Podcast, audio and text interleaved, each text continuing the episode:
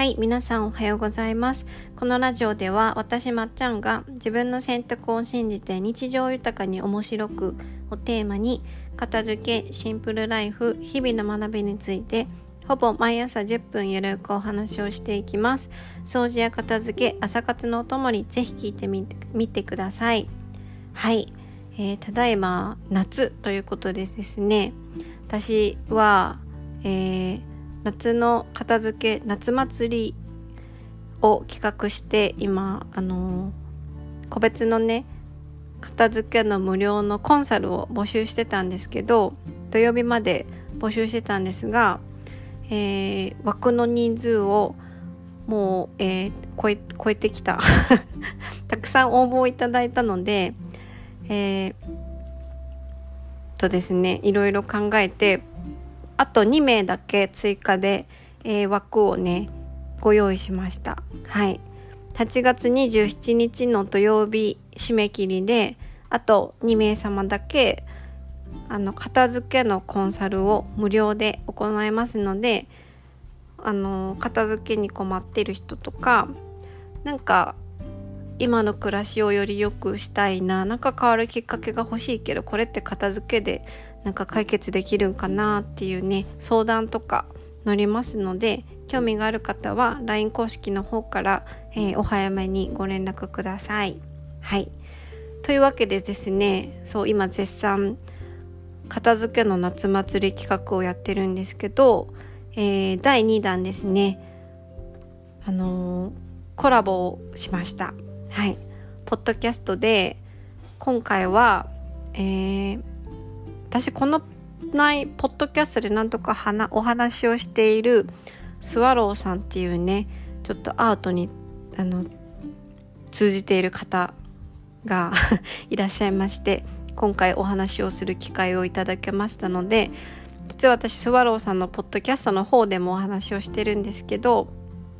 今回はスワローさんに、ポッドキャストに来ていただいて、直感力がある方から見た、買い物の仕方とか物の買い方とか、そういった視点をねちょっとお話ししてもらおうかなと思いました。はい、そういった話を聞くと日常生活の中でどういって物を選んでったらいいのかとか、どれだけ私たちが日常の中で直感を無視してこうブレーキをたくさん持っているのかっていうね、お話がわかるかなと思うので、よかったら聞いてください。はい、では本編へどうぞ。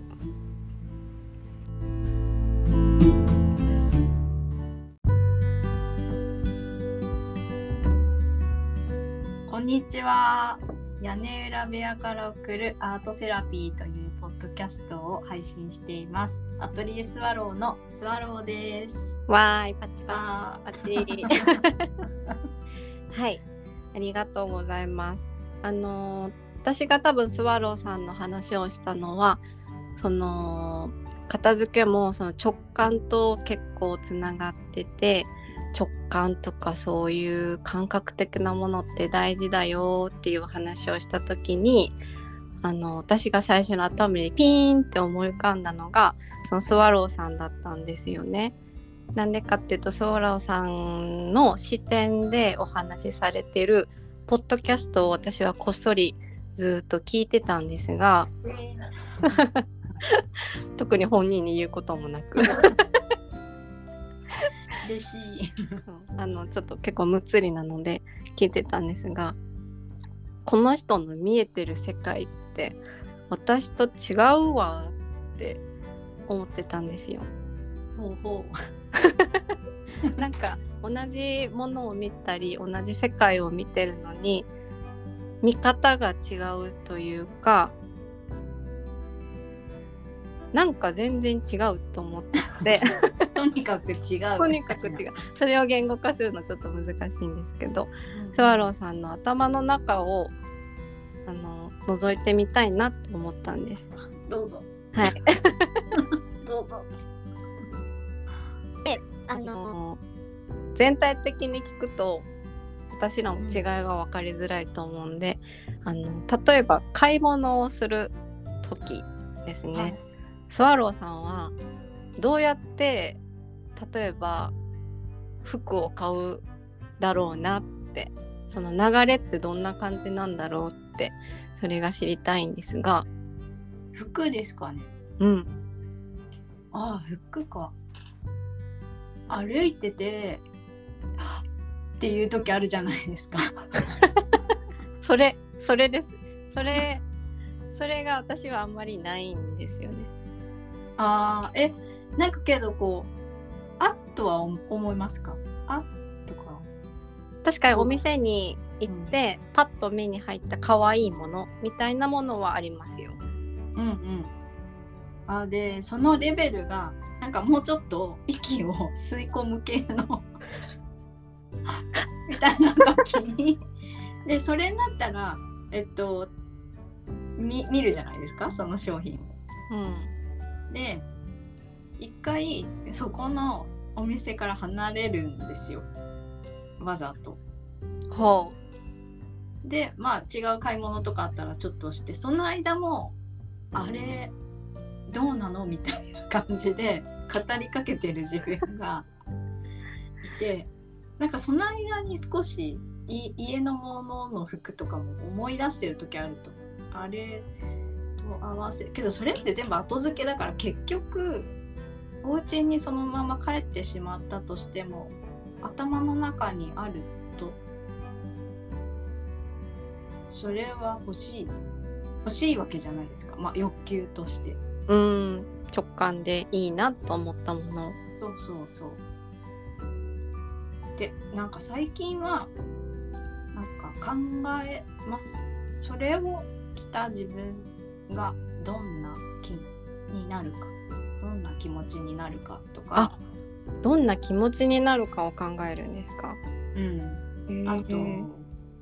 なんか割と仕事場ではあまり派手なものが着れないので、うん、だから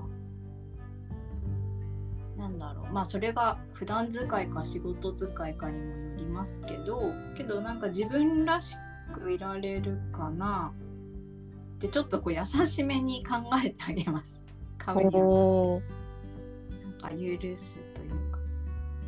服はそう、うん、なんか普通の人っていう方ありますさっきから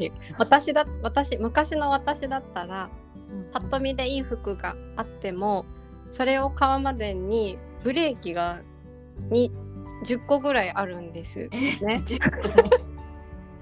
えばですけど、はい、何か他のものを買うためにそのお店に行ったとして、うんうん、たまたまその服が目に入ったら、うん、今日はこれを買う日じゃないっていうブレーキ。あー、そっか。あと高いかもしれない、私の予算範囲内じゃないっていう、うん、お金のブレーキとか、うんうん、似たような服を持っているっていうブレーキみたいな、うん、直感を妨げるものがたくさん出てきて、うんうん、最終的にそれを自分の直感を信じて買おうっていうところまで至らないんですよね、うんうん、そう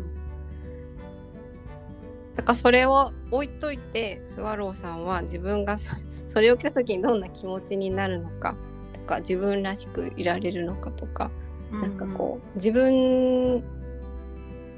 をさっき言ったみたいに許すみたいな、自分に優しいなって思いました。ああ、嬉しいです。そうできている自分も好きだし、そう言ってくださるまっちゃんも嬉しいです、ね、そう、優しい世界だなって思いましたね。なんか今おっしゃってるブレーキが私もある時ありますよ、ある時も、うん、けどブレーキって壊れる時あるじゃないですか。ありますね。ブレーキをかけなくてもいい時もあるじゃないですか。うん。なんかわかんないけど今パッと思いついたのが、なんかジェットコースターとか楽しい乗り物だとすると、ジェットコースターにいっぱいブレーキついてたら、肝心なこうカーブみたいな時にシャーンってスピード出てるのに、おおみたいな、ちょっとブレーキ外してとかやってるとなんか減速してる、こんな速さじゃあの角曲がっても全然楽しくないよみたいなそれはつまらないですねっていう風になると、外せるのかもしれないとも思えませんか？うん、うん、話を聞くと、例え話とかで聞くと、うん、すごくもったいないことをしているなって私も思いますし、うんうん、自分でもそれを分かってるんだけど、なかなかブレーキを外す勇気がない人とか、うんうん、あとブレーキを常に同じ深さで習慣的に踏んでるから、それの外し方が分からなくって外したい時はアクセルを踏むみたいな、ブレーキを見ながらアクセル踏んでるみたいなプシューみたいな何それ面白いですね、初めて聞きましたよねエネルギーが無駄に消耗されるみたいな、踏みながらアクセルも踏んでる、そうブレーキの外し方が分かんないから、そっかそっか、そういう、うん、ああなるほどなるほど、まあけどどっちもありだと思いますけどね、そのコンスタントにブレーキ踏んでるから、うん、自分になんかこう腑に落ちた状態で買い物服を買えるっていう時もありますもんね、うん、そうですね、うんうん、まあどっちもできるといいなって思うんですね、うんうん、やっぱりそうですね、うん、でその最初に服の買い方を聞いた理由は、私みたいにブレーキを踏んでる人っていうのは必要じゃないものはそもそも目に入らないんですよね。だから服とかは必要だからそもそも買おうとは思いますけど、うん、なんだろう、飾るもの系絵とか、そう絵とか使うものじゃないもの機能が曖昧なもの、機能が曖昧なものっていうのは、私みたいにブレーキを踏む人はそもそも視界に入らないから、そういうものはどうやってスワローさんは買われるのかなって。絵に例えますと、絵は他にないですよね、まず1個しかない、オリジナルだから、うんうん、で、かつそれが家にある人ってあんまりいない、あんまりいないっていうか、みんな持ってるわけじゃないじゃないですか。そうですね、あまり、うん、なんかカナダに行った時結構みんな飾ってたんですけど、あ、ほらとかそれでいいの、本当はそれでいいのそうそう日本ではあまり見ません。話してましたよね、ポッドキャストでもね、うん、ありがとうございます、うん、で、なんかそうそれでいいんですよ、そんな感じ。だから機能とかじゃないですね、私の目がそれを見て満たされていたいかどうかっていうところですね。おー、で、それを信じている、殺風景なものが落ち着く自分を先に優先したかったら飾らないけど、私の目に触れているものが、私が好きな世界でありますようにみたいな感じでそうそう、だから、まあ飾るんですけど、それも流動的に飾るものも変わっていくっていうのが偶然で、うん、そういう意味で自分の脳に働きかけたいから飾っているから、それ自体に機能がないように見えるのかもしれない、うん、そうですね、感覚的なものだから、うん、例えばビールの蓋が取れやすい、なんかそういう本当目に見て分かりやすい機能があるわけじゃないから、うんうん、それに例えばお金をかけたりとか、うん、自分の目を信用する、自分をだから肯定したりとか、自分を信用することにかけてる恐怖があるみたいな、人が多いと思うんですよ。我慢してる人が多いと思うんです。ああ、我慢しない方がいい、ね、我慢しない方がいいですよね、はい、そういう世界で生きてる人がだからいるんだって。スワローさんとか、そういうちょっとこうアートに関わって自分の感覚を研ぎ澄ませて生きている人たちの考え方を知って初めて気づきましたし、片付けをこう追求してってたどり着くところは、さっきスワローさんが言ってたみたいに、自分が目にする世界、自分が触れてる世界が自分の好きでこう包まれてたら、うんうん、幸せだなって思うんです、うん、そうですよね、うん、で今ふと思ったんですけど、買わなくてもそれって飾ったり目に触れたりすることできますよね。うん、そうですね、うん、なんかそれが何かを考えればいいってことですよね。そうですね。私が最近それをすごい思ったのは、散歩の時間を最近取るようになってから、うんうん、散歩でこう目にするものっていうのは家の中にはこう持ち込めないもので、でもその時間で自分が得られるものだから、うん、結局はものだけじゃなくてそういう時間とか場所とか、うん、過ごし方とか、うん、そういうものにつながってきてそれが人生になっていくのかなみたいな、ちょっと壮大な話になっちゃった。いやけど本当つながってると思いますよ私もそれ、うん、そうです。ただそれがなかなか最初のその抽象的な選択からやっぱり直感が鈍い人は難しいので、日常のちっちゃいところから始めれたらいいなって思います。靴を履くとか履かないとか、うん、今日はこの服を着るとか着ないとか、そういうちっちゃいところ、うんうん、身近だけどそれは選べますもんね。うん。それ大事ですね。うん。それ大事ですね。なんかもうちょっと選んでもいいかもって思いました。私も今聞いてて。なんかスワローさんでも選んでないものがあるのか。ありますあります。なんかわかんないけど、この靴の底の減り方のなんかなんだろう気になる具合とか。ああ、そう、うん、なんか、ね、取り上げたらいくらでもあります。そう、はい、面白いですね。すいませんなんか普通に話してる、なんか普通に会話してるだけなものを私もちょっと流しちゃってるけど、楽しいし、多分これって聞いてて、あ、そういう世界があるんだ、そういう考え方だともっと楽に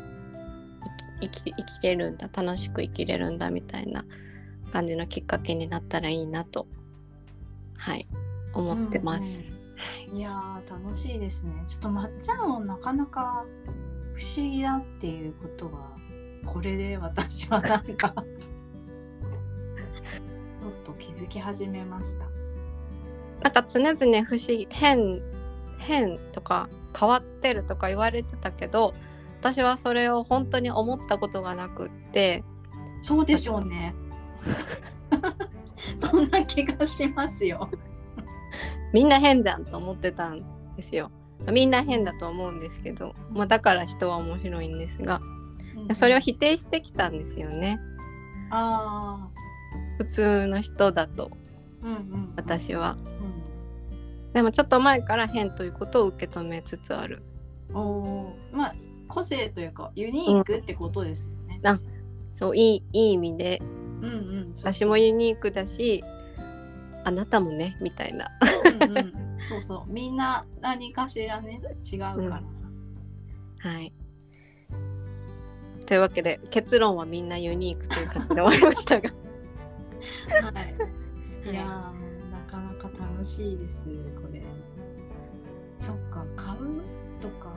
ね、普段から何を選ぶかってことの積み重なりなんですね。うん、そうだと思います私は、うんうんうん、オートマティックになってる思考を一回考えるようにするって気づかないと難しいですけど、それに気づくと自分の選択権ってすごい幅があるんだなって。あるあるねなんかありますともありますともむちゃくちゃあるんだなって思いました、ねえ、うん、なんかそれに一つ一つこう気づいて、まっちゃんはなんか試していたり、あと発信していたり、なんかね人にも伝えようとしていたりするから、なんか輝いてますよねこの言い方合ってるかだから多分私気になってこの人なんだろうと思って近づいてきたんだと思います輝きにこうあっち光ってる、なんだろうみたいな。ホタルじゃない、なんだろう、すごい何かが見えてるよみたいなありがとうございます。輝いてるという人生でなかなか言われたことがない言葉を今受け取りました。いや今輝いてると思います。いやありがとうございます。占い師でも何でもないんですけどあなた輝いてますよそうですね、輝いてます。なので輝きを生かして、はい、皆さんの、輝きを際立たせていきたいなと思って、はい、際立たせてはいじゃあちょっと長くなってきたので、最後にスワローさんから何かお知らせがありましたらここでと思うのですが、はい、ありがとうございます。もう半年ぐらい先なんですが、来年の1月7日から9日 7,8,9 と東京の恵比寿で個展をします。よかったら見にいらしてください。またお知らせは、公式 LINE からします、ご興味のある方は公式 LINE ご登録お待ちしております。はい、スワローさんの公式 LINE 載せておきますが、私はスワローさんのポッドキャストもね皆さんに聞いてほしいので、そうこんな世界があるんだと思っていただけたらなと思います。はい、ということで今日はありがとうございました。ありがとうございました。こちらこそお話ししてください。はい、ぜひぜひ。はい、失礼します。はい。